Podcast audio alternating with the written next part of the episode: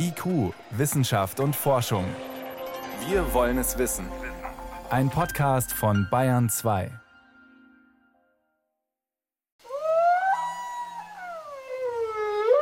Dieser Gesang berührt die kanadische Wahlforscherin Jackie Hildering auch nach Jahrzehnten ihrer Arbeit mit den Meeresriesen. Wenn du jemandem erlaubst, in die Soundwelt der Wale einzutauchen, wenn du hörst, wie sie kommunizieren, dann gibt es etwas, das in unser Bewusstsein dringt und das Menschen innehalten lässt und sie bekommen eine Gänsehaut.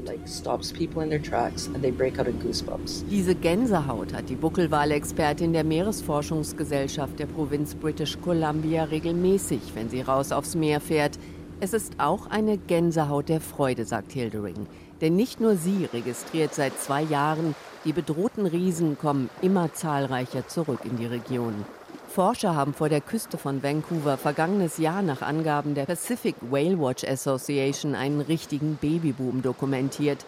Mit 21 Kälbern waren es doppelt so viele wie im Jahr davor, die bisher höchste jährliche Zahl in der Region. Möglich sei, dass dies auch eine Folge der Verschnaufpause war, die die Natur durch Corona hatte. Die Wale hätten in den letzten zwei Jahren offenbar reichlich Nahrung gehabt. Wahlforscherin Hildering hat Hoffnung. In British Columbia, the west coast of Canada. In British Columbia an der kanadischen Westküste gibt es seit 1967 keinen Walfang mehr. 55 Jahre ist das her und als Wahlbeobachterin kann ich bestätigen, dass wir eine zweite Chance mit ihnen haben. Geholfen habe dabei nicht nur das Fangverbot. Kanada hat auch die touristischen Wahltouren unter besondere Kontrolle gestellt.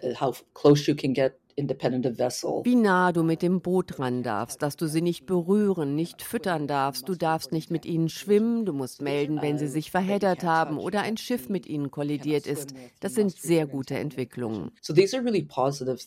Schließlich habe der Wahltourismus nicht nur Nachteile gebracht, sondern auch viel Verständnis für Wale erzeugt und damit den Artenschutz vorangetrieben. Die Walpopulation sei ein wichtiges Barometer für den Zustand der Meere, sagt auch der UN-Spezialbeauftragte für Menschenrechte und Umwelt in Vancouver, David Boyd. In den vergangenen Jahren haben wir hier an der kanadischen Westküste ein unglaubliches Wiederaufleben der Buckelwalpopulation erlebt. Eine Art, die fast bis zur Ausrottung gejagt wurde. Nun ist der Bestand wieder so hoch wie vor dem kommerziellen Walfang. Allein im kanadischen Pazifik würden schon 27.000 Buckelwale gezählt, freut sich der Walexperte von der kanadischen Regierungsbehörde für Fischerei und Ozeane, Thomas Daniel Vacros. Vor zehn Jahren haben wir hier, wo ich lebe, bei Vancouver, keinen einzigen Buckelwal gesehen. Die Leute mussten dafür mit einer Fähre rausfahren. Vor fünf Jahren kamen dann wieder ein paar und heute siehst du rund 20 an jedem Tag im Sommer und Herbst.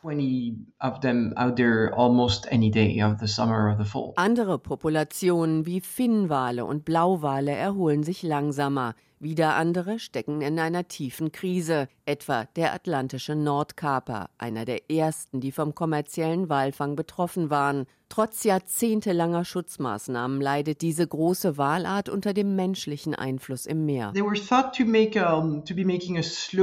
Alle haben gedacht, er erholt sich langsam und bis 2010 ging es diesen Walen auch tatsächlich immer besser.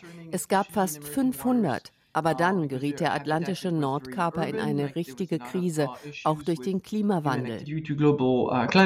Der Bestand dieser Art, die zwischen den USA und Kanada wandert, ist mit nur 336 Exemplaren auf den niedrigsten Stand seit 20 Jahren gesunken. Schon ein einziger Todesfall gefährdet das Überleben dieser Population. Doch Fischerei, Schifffahrt, Lärm, Plastik und Schadstoffbelastung machen die Wanderwege des atlantischen Nordkapers zu tödlichen Hindernisparcours. Das zeigte kürzlich erst wieder ein Report des World Wildlife Fund. Vom Happy End der Wale ist die Welt trotz vieler guter Nachrichten noch weit entfernt, sagt UN-Sonderbeauftragter David Boyd. Nicht nur er hofft deshalb auf die Biodiversitätskonferenz in Montreal.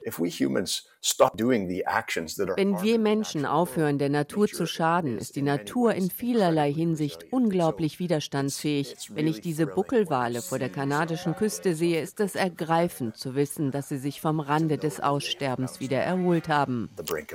Ein Ziel, das nach Meinung zahlreicher Staaten, darunter auch Deutschland, in der Abschlusserklärung der Konferenz stehen soll, könnte dazu beitragen.